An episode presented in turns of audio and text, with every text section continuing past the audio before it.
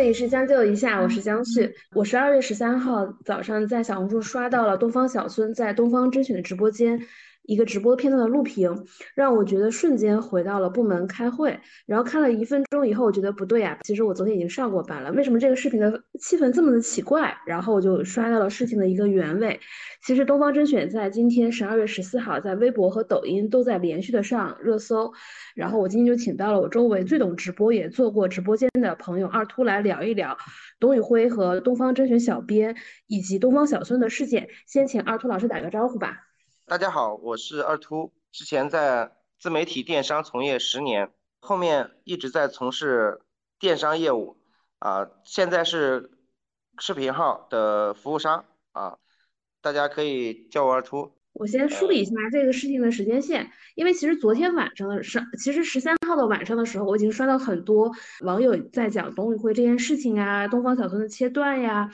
呃，其实这个事情呢，其实已经持续了一段时间，只是在十四号这一天呢，其实上热搜上的比较猛。这个事情最开始是在十二月六号的时候，呃，就是在呃东方甄选的直播间，然后有一个账号小编就在里面评论区里说。大家好奇啊，就说这个文案出自谁之手？其实说文案是有团队的。呃，这个时候呢，其实东方甄选在开启一个吉林之行的预热，董宇辉对着镜头念了一大段的口播文案，就赞美当地的风土人情的小作文。这其实东方甄选在做全国行的时候，几乎每一个城市都有的内容，其实是一个比较常规的操作。然后这个小编呢，在这个评论里面说，说每一次的小作文的制作都是主播在镜头前，然后被。背后有文案的创作团队、拍摄团队、剪辑团队的小伙伴，大家协作才有了一篇篇专场小作文啊。然后感谢大家能喜欢我们的作品，我们会继续努力。其实这是有一点认功的，所以大家会有一些讨论。就有人留言说：“那俞敏洪老师说小作文是董宇辉写的，难道俞老师在骗人的吗？”然后小编就回复说：“山西的这个文案呢，也是文案团队写的。俞老师天天在外飘，确实不知道业务细节。” 看起来好像是有点幽默啊，但实际上这个是有点硬杠的一个语气。对，所以大家就跑到了这个董宇辉的直播的时候去问，然后就问董宇辉嘛。然后董宇辉其实在直播的时候，他其实想比较幽默的来化解这个事情。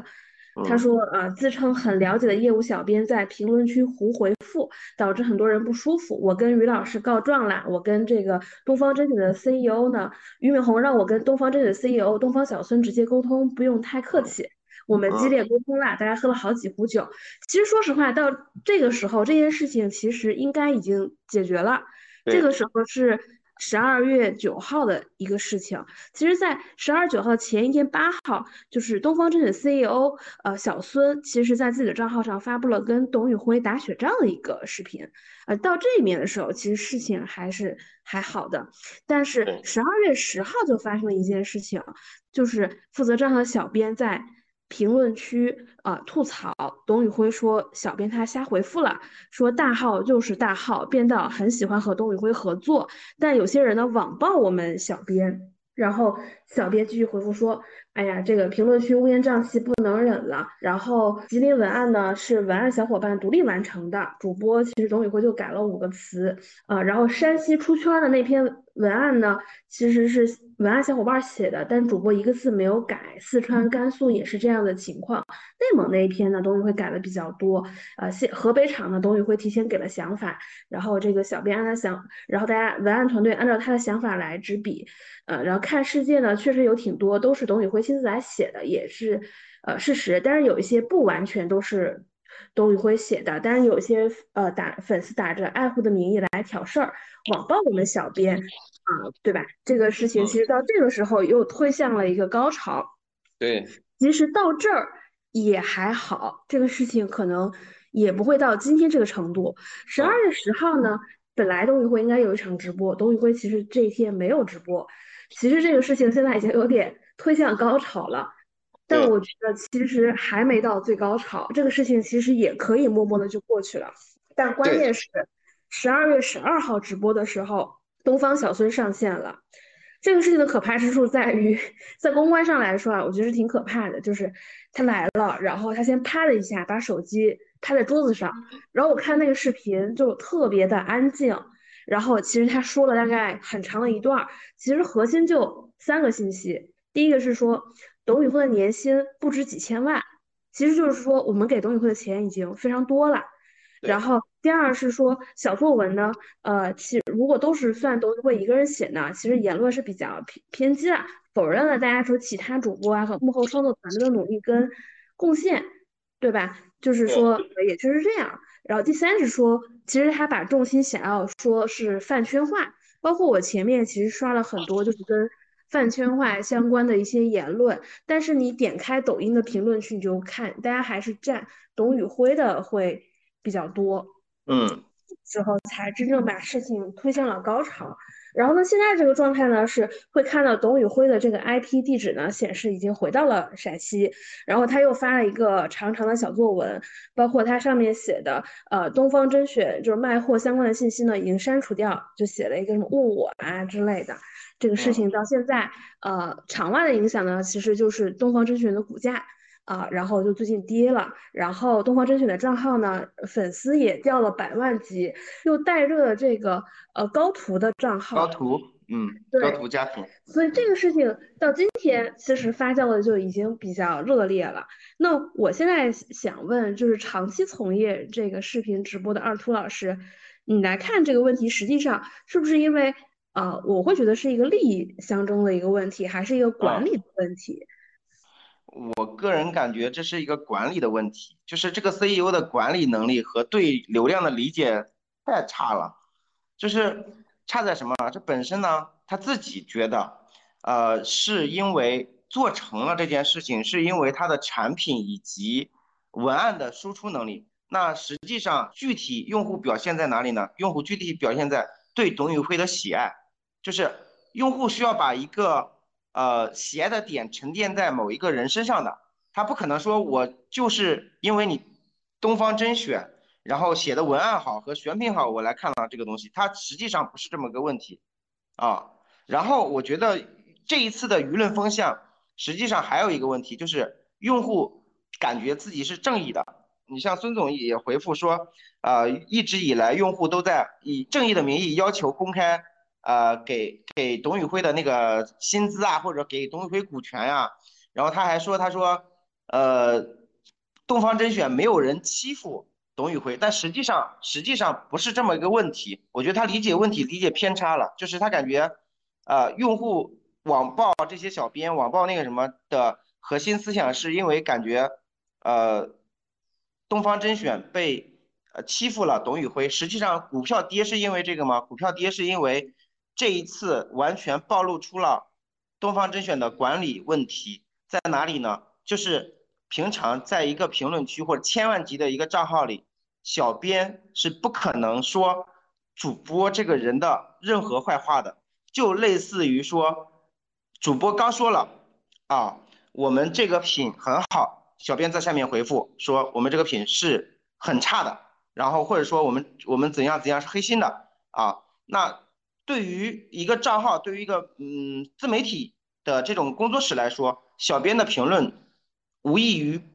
背叛啊，背叛了这个组织啊。如果是一个很好的 CEO 的话，其实很简单，立马停掉这个小编的任何所有权限，就不会再出现于第二次的那个很怼、很刚的那个评论。这是首先一点。第三就是能不能直接把他开除掉。或者说说他是一个实习生，其实都是完全 OK 的。但是孙总的处理方法是什么？跟董宇辉打了一个血仗，用情义或用情感去解决了这件事情。他跟董宇辉应该是进行了一些交流，然后打了一个血仗。但我觉得这是一个情感的上的事情。那另一方就是真正出错的这一方，站在公司角度来看哈，真正出错的这一方并没有得到任何的惩罚，或者说是呃任何的书面说明。哪怕他不不出来说话，立马把这件事解决掉，第二次的把他推向另一个高潮的这个评论也不会出现的。所以我觉得就是综合来看，就是管理问题。呃，孙总的管理太柔了，就是怎么说呢？或者说他有意偏偏袒小编这个团队吧。啊，而且而且说实话，在我从业过程中也没有见过说有人把所有的权限，就账号运营的权限给予同一个部门。就是账号运营和编辑团队是完全分开独立的两个部门。哦，理解了。其实从你的角度来说，这个事儿其实十月二号，呃，十二月八号这事儿就应该结束。第一次小编评论的时候，其实管理层就应该立即行动，说要么把这个小编处理掉，就是那根本就任何十二月八号的时候，他应该任何事情其实公告都不用发的，直接开除掉或者直接停掉他的呃动态，然后在十二月九号直播完这一场，就是董宇辉说他瞎回复，OK，这一场之后就不会有任何问题了。他也不需要让小编去怼呀，然后也不需要他自己回复啊，根本就不需要的，这根本就不是一个正常的流程。对，其实我后来想说，为什么小孙呃东方小孙老师直播会说这么严厉？开会的风格，我在想说，从站在他的角度，他要各打五十大板，就是让双方都觉得公平，然后发这个言论。但是我在想说，从真正对一个组织来讲。其实对于消费者，当时看着这个视频的状态是非常差的。就是我看直播，其实我寻求的是情绪价值。为什么我要承受你们内部的事务问题？然后对于呃董宇辉和小编团队来说，好像是双方都有错误，但实际上不完全是这样的。他等于把一个内部问题就给显化掉了，后面就演绎成了一个舆论的风波。是这样的，就是他把一个就是内部的矛盾。完全抛开在用户面前展现这件事情，这样操作完全就是一个不是管理者应该应该做的事情。就是在他的苗头出现之前，就还是刚才说的，在他苗头出现之前，他就应该把它掐掐灭掉，而不是应该一直发酵到现在，他还自己亲自出来做回复，哪怕说小编最后怼了这件事情，立马发一个公告，这个人被辞了，也解决掉了，他根本就不用说这个回复，而且他那个回复真的是。水平很差很差。那我想问，就像东方甄选这样的一个卖货直播间，它的配置一般是什么样的？整个下来其实就是几个部门吧。第一，文案就是编导部门；第二就是选品招商；第三就是账号运营；第四就是啊直播运营；第五就是主播。其实这五个角色只要自己各司其职就好了，没有这么复杂。就是像现在演绎的这样复杂。我完全，我到现在都没有理解为什么一个小编可以在评论区去怼主播，这件事情让我感觉特别可笑。对，因为我会，我这两天刷了挺多的视频的，我看到评论区有写说小编这样做一定是有人受益的，才会出现这样的事情。啊，我还看见有人说孙总是高途的卧底。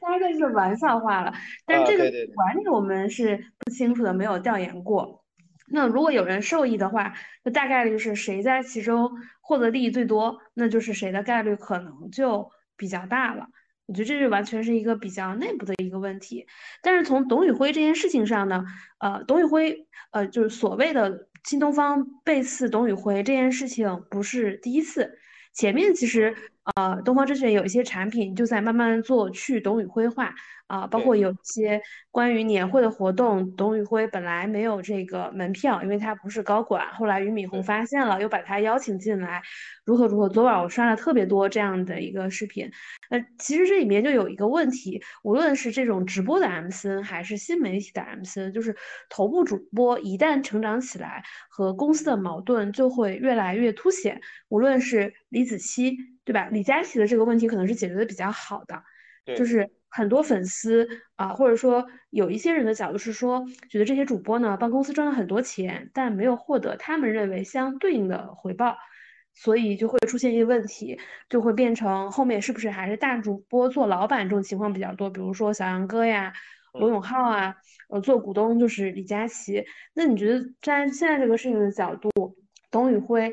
他是不是还是会有一天会离开东方甄选？我个人角度来看，哈，就是虽然这件事情发酵的这么厉，这么的，呃，很舆舆论上汹汹的，但是我觉得董宇辉是不会离开东方甄选的。就是从最起码从公开信息来看，俞敏洪俞老师是能够跟呃董宇辉共振的，而且最终决策者也不是孙总，反而是俞老师。如果高层能够跟你共振，而且我觉得。对于自己的认知上来说，董宇辉还是有个清晰的认知的。你刚才举的那些例子，就是说李子柒他本人来说，确实受到了很大的伤害，因为所有的品牌跟他无关，就是后期的收益，我创造了流量价值，后期我流量买单了，但是跟我完全无关，这是这真的是对他自己个人品牌的伤害很大的。呃，对，其实我觉得李子柒这个案例，它核心是后端的供应链和它是没有关系的。然后，但是像罗永浩和小杨哥，其实算是自己做老板。李佳琦其实他也是放到了一个股东的位置。我会从这件事情上会觉得董宇辉，呃，我觉得东方甄选他更像就是用教培的思路在对待主播。嗯，就是很像。对，你说。嗯。但是我感觉。就现在，其实就就以我个人的角度来看，现在以上市公司的角度去看这件事情，新东方对于董宇辉来说是个很大的很好的平台。然后董宇辉如果出去自己单独做网红，当然是没有问题的。就是他，但是他能做到什么规模，能不能做到东方甄选这么一个规模，这是不确定性的。就是他自己现在所做的事情，不是也不完全，说实话，不完全是他自己赋予自己的。也有部分真的是东方甄选或者说新东方这个平台赋予他的，嗯，我不知道你你能理解吗？我我能理解，就是其实真的如果做过直播卖货，其实后端的供应链能力，呃，其实对人要求很高，它不是一个单人能完成的，大概率是需要一家完整的公司能力才能形成的。而且今天这件事情，其实这种尤其是千万级的网红背后，几乎都会有文案、运营、商务一系列人，就是几乎没有一个网红靠自己，就是完完全全做到千万级别。尤其是我们在抖音还是在小红书刷到的这个 IP，它其实是经过长期设计的一个人设。那这样的人设其实基本上就是一个群体智慧的结果。然后这里面就会有个潜在问题，就是出镜的主播名利双收，但背后他的设计、他的呃背后他的运营、他的文案、商务其实是被长期忽视的。对，所以这里面有一个利益分配和工作管理，其实就有一个呃，这这个地方其实是比较复杂的。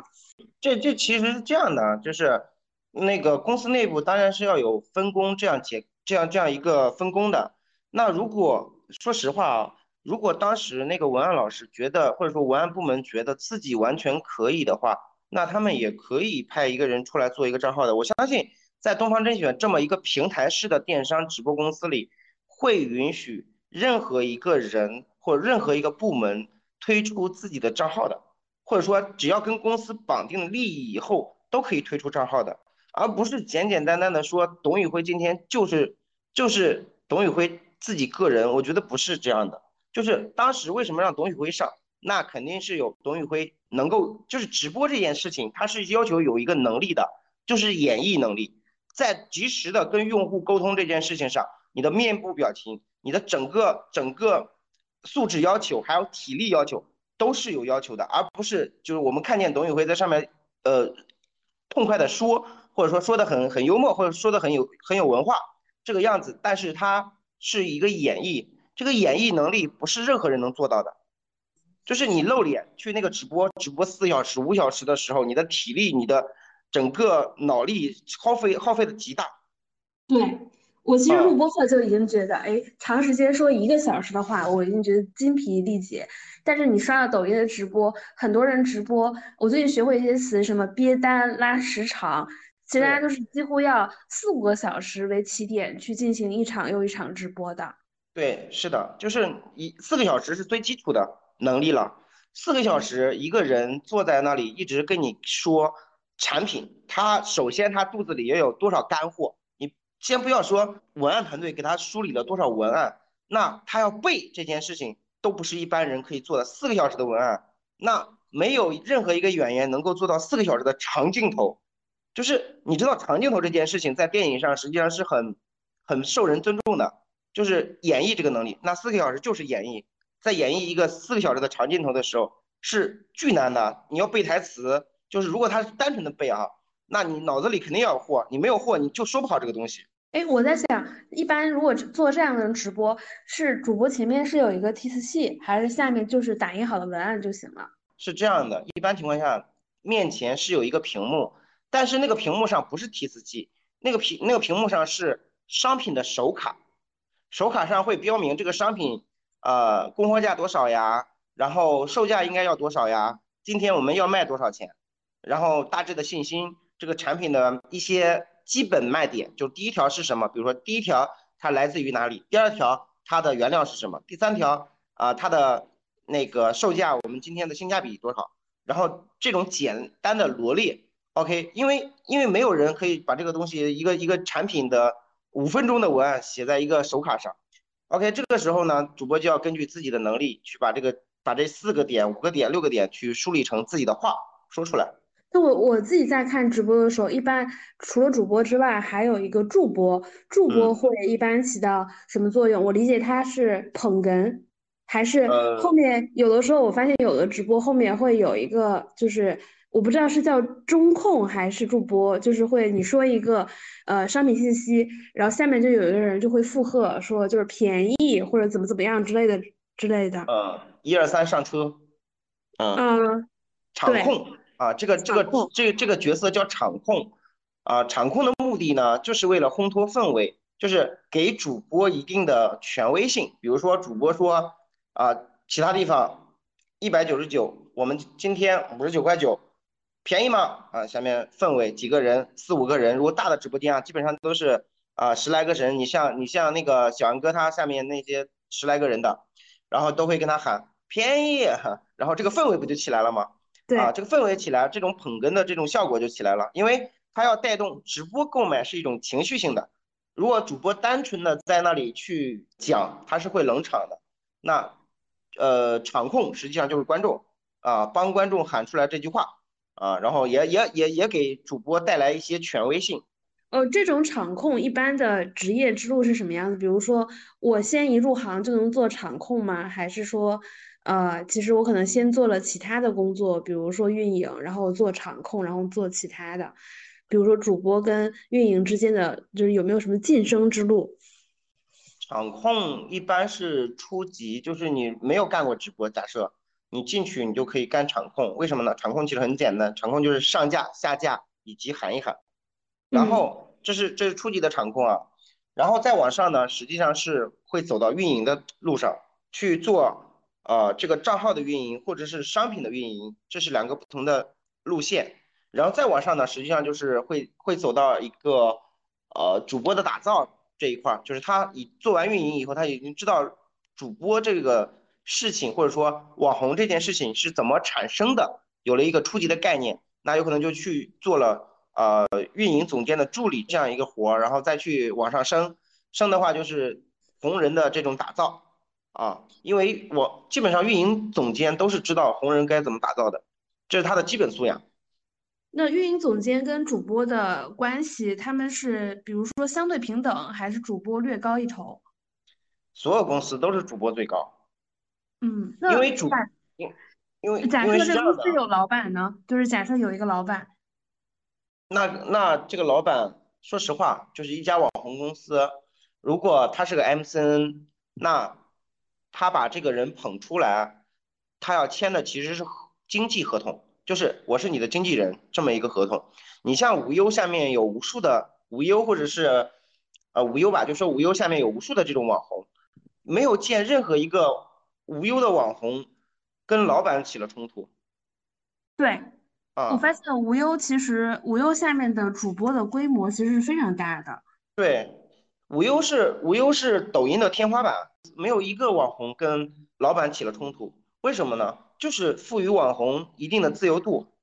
然后你自己，如果你真的能火出来，OK，我在你身上投入的资源没有关系，我就是给你一个工作室，你自己去操作，然后给你配人，然后我告诉你这个流程怎么走就好了，而且还不用你管理，所有的人都围绕你转，嗯，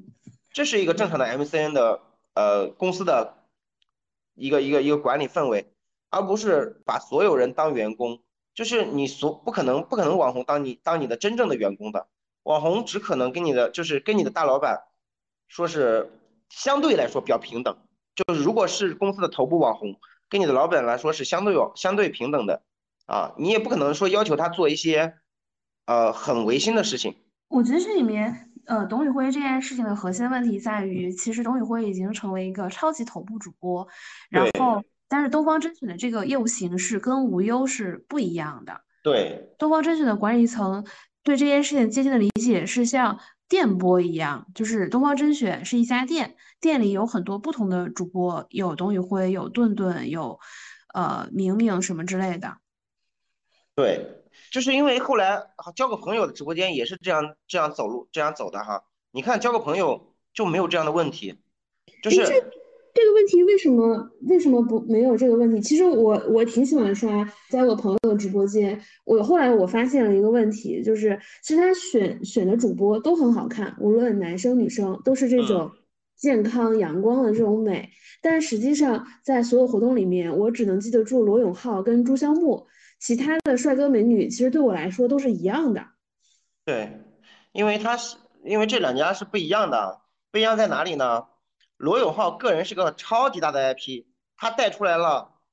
交个朋友的所有直播间，就是所有的直播间的主播都跟罗永浩做过助播。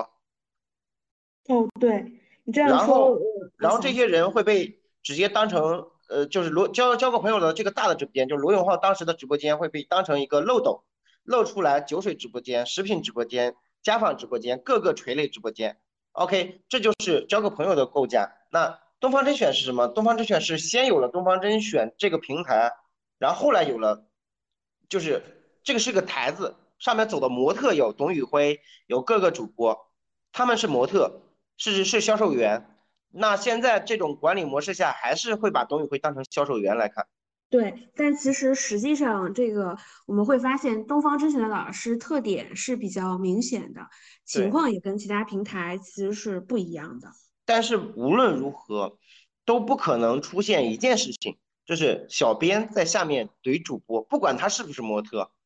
对，不管他是不是一个人形销售员在那里卖货，你也不可能说门口的保安说这个人是门口的保安说这个人说说这个销售员卖的东西是假货，或者说这个这个销售员说的说的所有的话都是我教他的，门口的保安不可能干这件事情。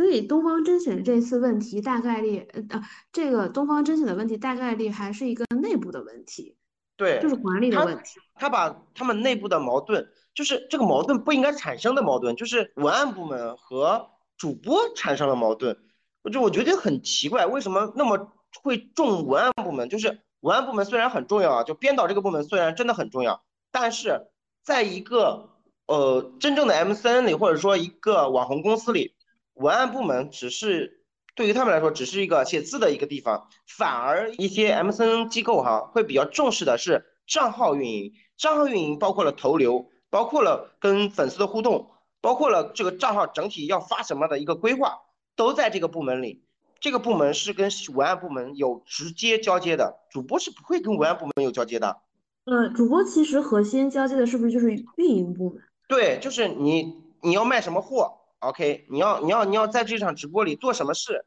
然后然后整个规划，然后主播说说一下自己的想法，运营部门说一下自己想法，OK 了，这两个部门沟通完，然后给给文案部门下达一个指令，账号就运营这个部门和那个文案部门下达一个指令，我要你输出怎样怎样怎样的文案，OK，这个文案反馈回来啊，OK 可以了，那那那这件事情就成了，然后账号就一直在账号运营这个部门手里，为什么为什么这次就有小编会跑出来说不公平？啊，说什么说什么董宇辉撒谎，哇，这种事情太恶劣了。嗯，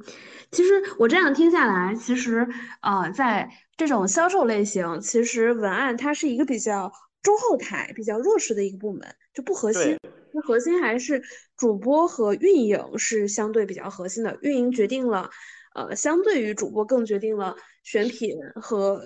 提供什么内容弹药，然后主播是那个真正开枪的那个人。对对对对，就是他在最后一秒扣动了扳机，他要在台上把这个看看这个子弹到底能打多远，或者说看看他的演绎。如果他演绎成功的话，加上现在东方甄选的货，那他就是一个成功的。如果货选不好，主播演绎的很好，那能取得七分的成功。其实演绎真的很重要，它对于用户的那种情绪的调动是特别特别强烈的。我有一个问题啊，在二兔二兔做过的这种视频号直播，还是抖音直播，或者是淘宝直播，就是你看到哪几家的 MCN 在这一方面整体做的都比较好？呃，可以，它是管理，呃，它可以是管理上的，也可以是账号运营上的。呃，刚才我们说过的无忧、遥望，还有还有一些小的哈，就是在滨江那块儿有几个小的工作室，他们呢，他们也是老板跟主播就是相处的很和谐，他们虽然只是朋友啊，老老板甘心做绿叶，就是很甘心的啊，但是主播又能清晰的认知到，就是老板赋予他的能力。我觉得这种其实还蛮少人能意识到的。因为有流量以后就会膨胀嘛，那你需要经历几个这种人生的起伏，你才能对这件事情有清刻的认知。我为什么说董宇辉和于老师能够达成共振，是因为真的于老师的人生阅历太多了，他经历过很多失败，也经历过很多成功，而且成功都成功的很大，失败失失败的很彻底。就是因为这件事情，他知道年轻人就是董宇辉，他需要什么，然后他现在取得了什么，他很清晰的知道，我觉得。他为什么让让让董宇辉去跟，呃孙总去沟通？我觉得就是因为，他觉得这种这种这种事情上应该孙总直接管理，但是我觉得他没有想到孙总会把这件事情搞成这样这个样子。如果呃，其实事情已经发展到今天这种地步了，就是热搜现在我发现有四个热搜都撤不下来，嗯，然后。呃，假设东方甄选想要平息这件事情，董宇辉再顺利的回到直播岗位上，啊，然后这继续直播，然后直播间也恢复到往常，东方甄选此时应该怎么做？我我的感觉啊，我的感觉是，直接于于老师和董宇辉直播一场就好了，就是最后大老板站谁嘛？你你站在正义的一边嘛？就是网民期待的是什么？网民期待是正义，那就回予他正义就好了。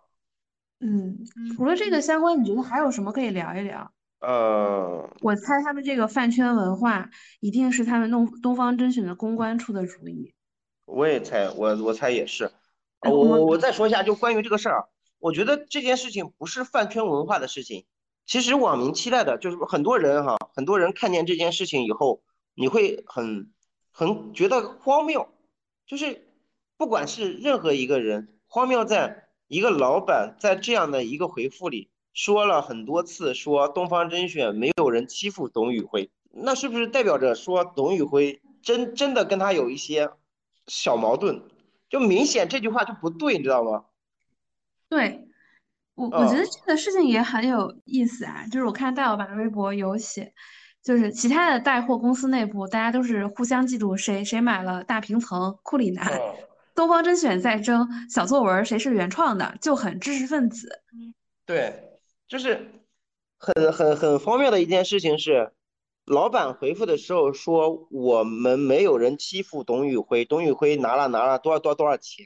那他拿钱和他被不被欺负并没有直接关系。然后然后又是啊，我们小编团队和董宇辉之间就是一个平等怎样怎样怎样怎样一个关系。那他这句话明显是在。偏就是拉偏架，我我在想的是，作为管理层，他是不是想要敲打一下这个大主播，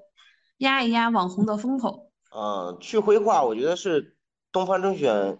一直以来的政策，就是惯例。但是他有没有想过，如果这件事情成为敲打大主播的一个手段的话，未来文案部门会不会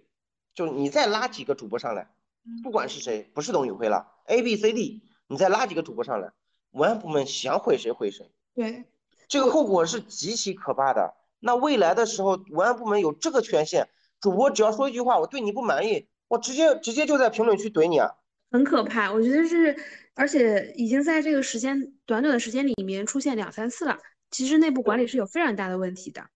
对啊，所以所以，我我想怼你就怼你的时候。那这个账号，这个账号权限到底是归属归属公司还是属于私企啊？是的，我我觉得这其实是东方甄选现在最应该解决的问题。第一是董宇辉这件事情，其实最好的方式就是，呃，俞敏洪老师再出面，大家一起直播聊聊天啊，这个聊什么其实都好说，关键他俩得同框，甚至最后再出现东方小孙再上台，三个人世纪大团圆，是吧？嗯。对啊，就是就就就俞敏洪老师跟跟跟董宇辉还有就直播聊一聊天，他俩聊天其实很有氛围的，嗯，都是一些很有就是聊的那种很文化，然后很很和谐的一种场面啊，用户其实喜欢看这种的，然后就简单的就可以在这场直播里简单的一句话就带过，什么他们可以用很有层次的话语把这件事情直接一句话就带过去了。我我有一个猜测啊，就是东方甄选的内部会不会一直有一个言论，就是内部氛围就是董宇辉肯定会走，就他很像那个俄狄浦斯效应一样，就本预测本身可以影响这一次事件。对，呃，我我觉得这可能是他们内部非常可能存在发生的一件事情。我我我我觉得，我觉得应该是我自己的想法啊，有没有可能是孙总嫉妒呃于老师对董宇辉的一个宠爱呢？那我们俩这都属于完全不靠谱猜测了，也有这种可能性。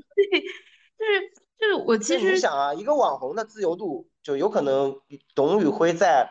呃，东方甄选这个公司里的自由度是相当高的，但是呢，一个 CEO 不需要这么高的一个自由度的一个人。对，我觉得这个事情呢，假设啊，我们假设场景说他俩世纪大团圆又直播了，那前面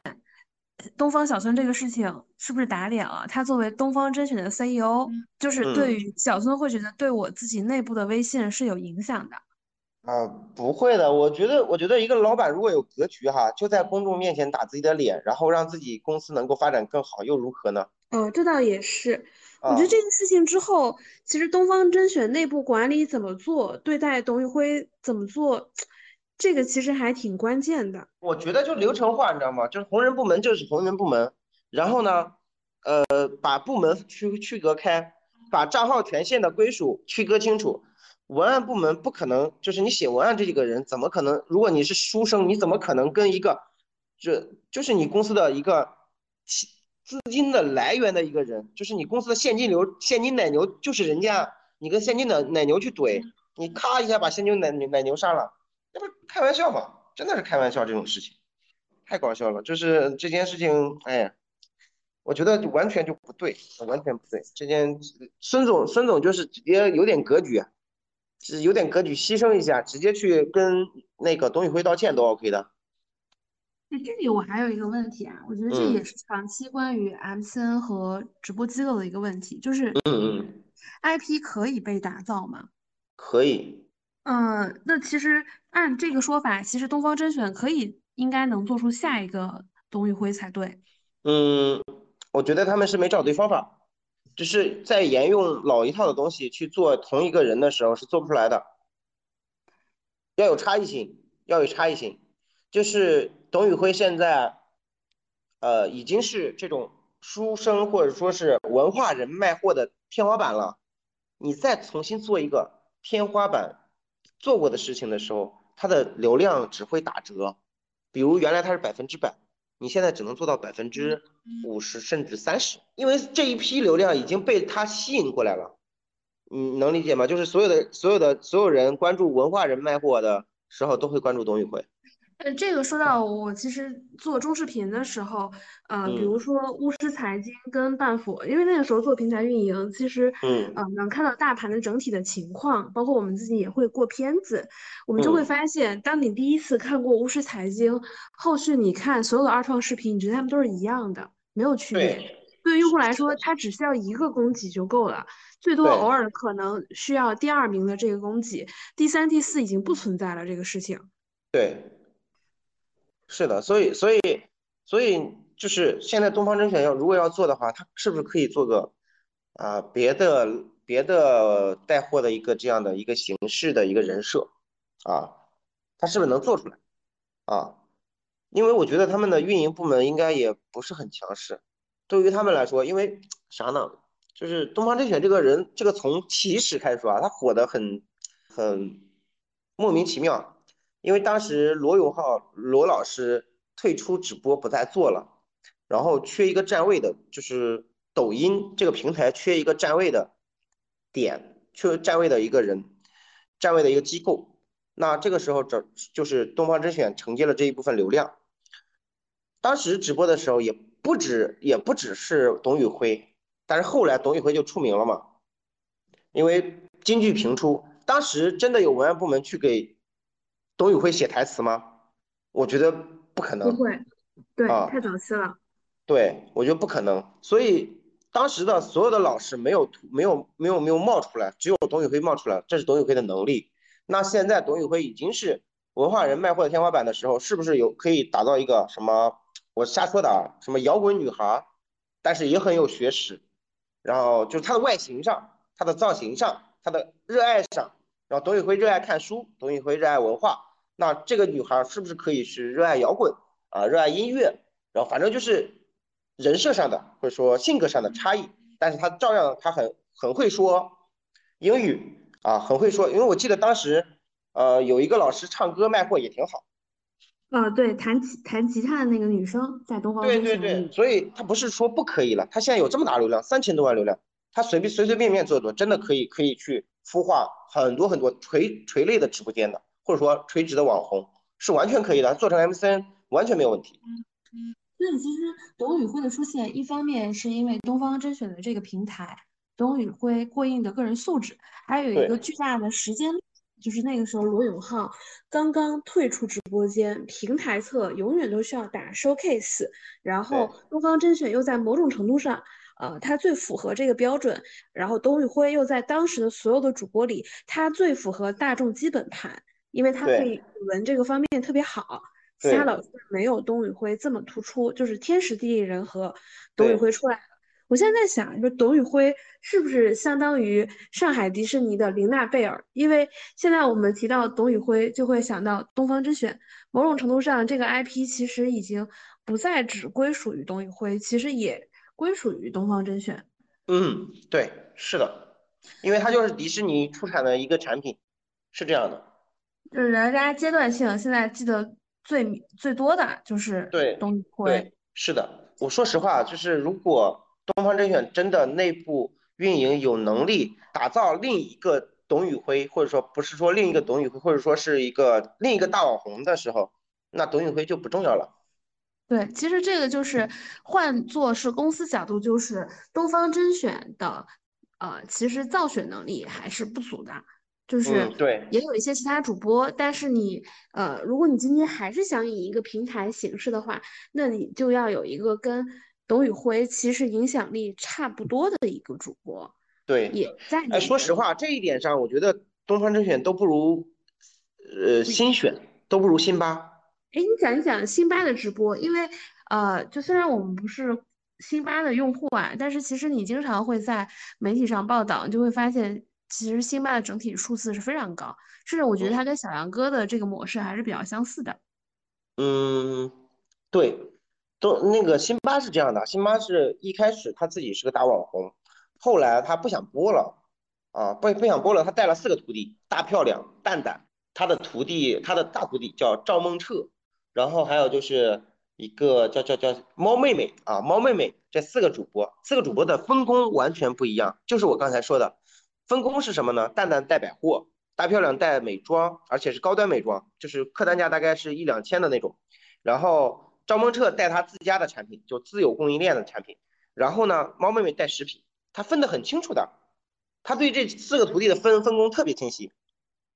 嗯，这样说到，我会发现，其实东方甄选的主播其实是没有这种明显分工的。比如说，我只知道董宇辉，但我不知道董宇辉他具体在带什么产品，因为他带又有吃的、用的，什么都有。但是你刚才讲到，新麦直播间每个主播其实是有明确的分工。我看交个朋友的直播间，每个直播间我比较明确知道，比如说这些这个直播间他专注就带茶叶，下一个直播间他专注带这个呃衣服，然后再下一个是专注就是带零食，就各种垂类直播间嘛，嗯，各种垂类直播间，这就是因为。东方甄选对于用户认知太低了，实话实说，就是当时它火是因为，是因为老师们的能力，然后不是加上当时的主播或者说平台平台需要一个标杆的缺位，然后塑造了东方甄选。但是实际上，东方甄选对于网网络现在此时此刻用户的感知力太差了，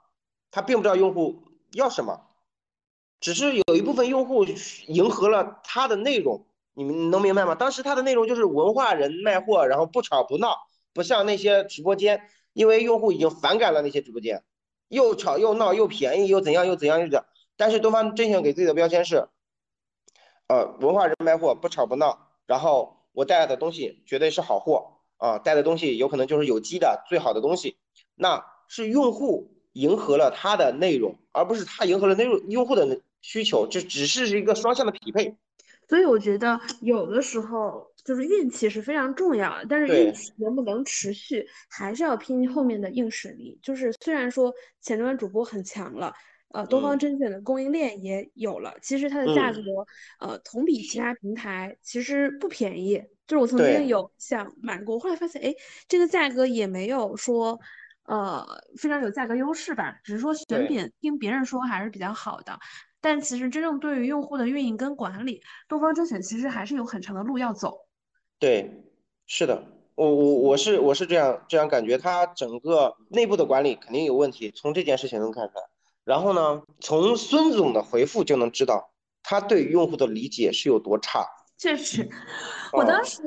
我觉得都有点懵了，就是就是刷的其实比较严肃，而且我觉得这是非常内部的场景。就是它并不适合在镜头里展现，对，就是你哪怕展现，你最后也要来一个小的反转，就是你知道直播和短视频都是演绎，你要给自己设计的，你就算很严肃、很严肃、很严肃，好，你说完，哪怕说董宇辉最后他下去的时候进直播间拿个雪球砸他一下，都能消解掉这种严肃感，对，啊，完全不懂用户。现在的年轻人这么严肃的对待，就是你可以严肃，你可以很严肃的，但是你的严肃不能是这样的，不能说是完全没有被消解掉的严肃，就是你坐在那里像老板一样，像个老板一样对他对他进行训导，这种是训导了，已经是老师啊。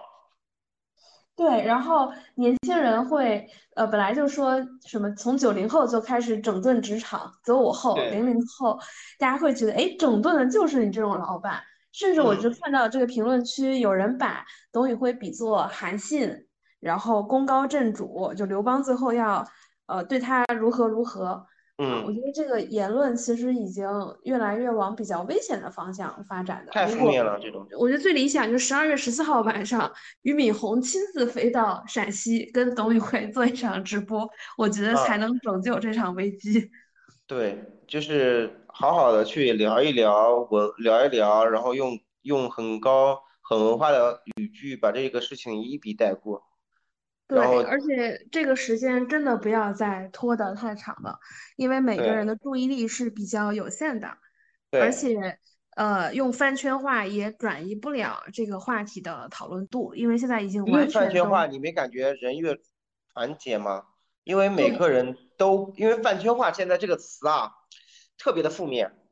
就是对于给你对抗的人来说，你说他们是一个圈子，是一个饭圈的饭圈文化，那只会让导致一些说了中立话的人也站在你的对面。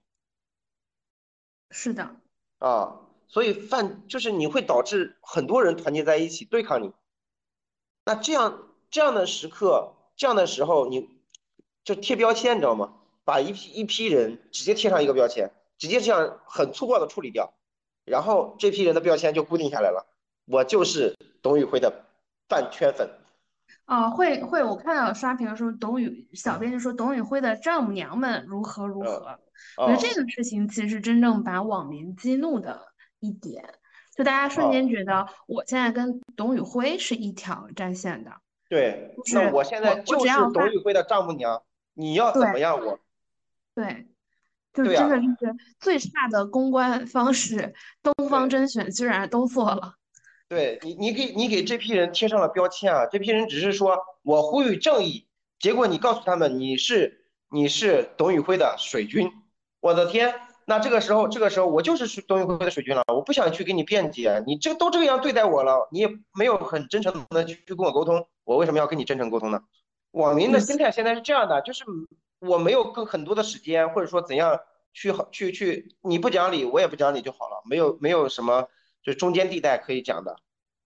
我此时我跟二兔正在聊的过程中，我刷到新闻，就是俞敏洪现在发视频回应了，说俞敏洪称公司管理有很大的漏洞，啊，然后他说近期小作文争议啊，视频中里面俞敏洪提到，本来公司内部很小的一件事情，因为处理不当变成汹涌澎湃的舆情，小编的做法严重缺乏职业精神，也说明公司管理上有很大的漏洞。我觉得至少这一步做对了，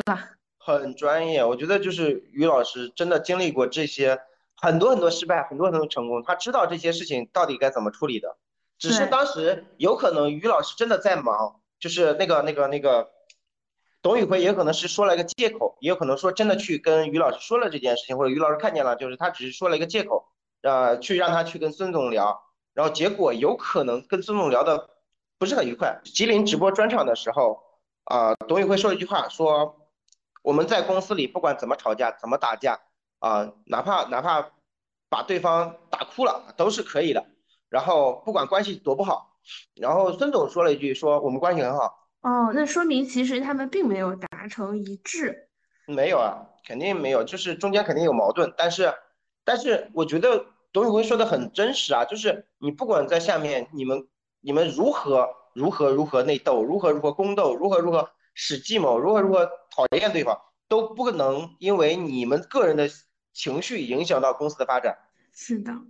嗯，我们今天发出来这个音频的时候，有可能俞敏洪已经跟董宇辉 坐在一起聊天了。呃，无论这个在哪里，我们都要直播一场。如果买不到机票，那我也要说包包下一个飞机，直接坐高铁，我都要连线。连线一下就好了。两个人实际上在视在视频号上，不是在那个视频里连线一下，或者说打个视频电话，然后然后直接就能连线呀。那董宇辉只要开直播，两个人就是连麦就好了呀。对，就是不要拖，越快越好。其实真的是很小的一件事情，特别小的一件事情，就是有一个人有一个员工有一点情绪，说了一句话，说完之后其实都冷处理就好了，完全当一个梗去吐槽就好了，完全不用处理的。啊，结果结果在第二次的时候会又又发了这种文案，那直接就是激化矛盾的。然后 CEO 的回复又激化了一轮矛盾，真的是，哎。这个公司有有点有点太混乱了。对，我觉得首先俞敏洪老师，呃，也是我非常喜欢的一位老师，还是希望他能够平稳的度过这一次危机。啊，对。当然，我们有一些很很多不靠谱的猜测啊，我们会觉得是不是公司管理层在搞董董宇辉？是不是？其实，呃，我觉得就是在我们的视角里面，其实我我个人感觉就是去灰化，去去董宇辉化，对。这方东方甄选来说是一条道路，但是呢，内内容能力和打造人设和打造 IP 的这个能力要跟上，你就可以去做这件事情。你可以把其他的人的视线直接吸引到新的网红身上呀，然后就是慢慢的做，柔性的做，没有这么粗糙的手段，这么暴力的手段去做这件事情，就是会觉得这家公司会比较很莽撞，它不像一个公司能做出来事儿。嗯，对，我会觉得，呃，我看到了一个媒体人的评论啊，就是说董宇辉能跑出来，其实是新东方抽出的一张彩票，抽到大奖以后，呃，新东方没有感谢命运，好好呵护这个放大这个资产，而是整体去琢磨复盘自己如何抽中，还想再抽中一次、两次、三次，甚至更多。因为这个事情本质上就是一个公司的管理事故，呃，可能，呃，而且是公司的一级的事故。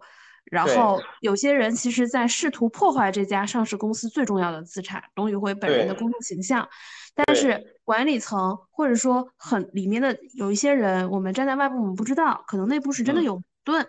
但是他们并没有意识到就是流量或者用户的感受，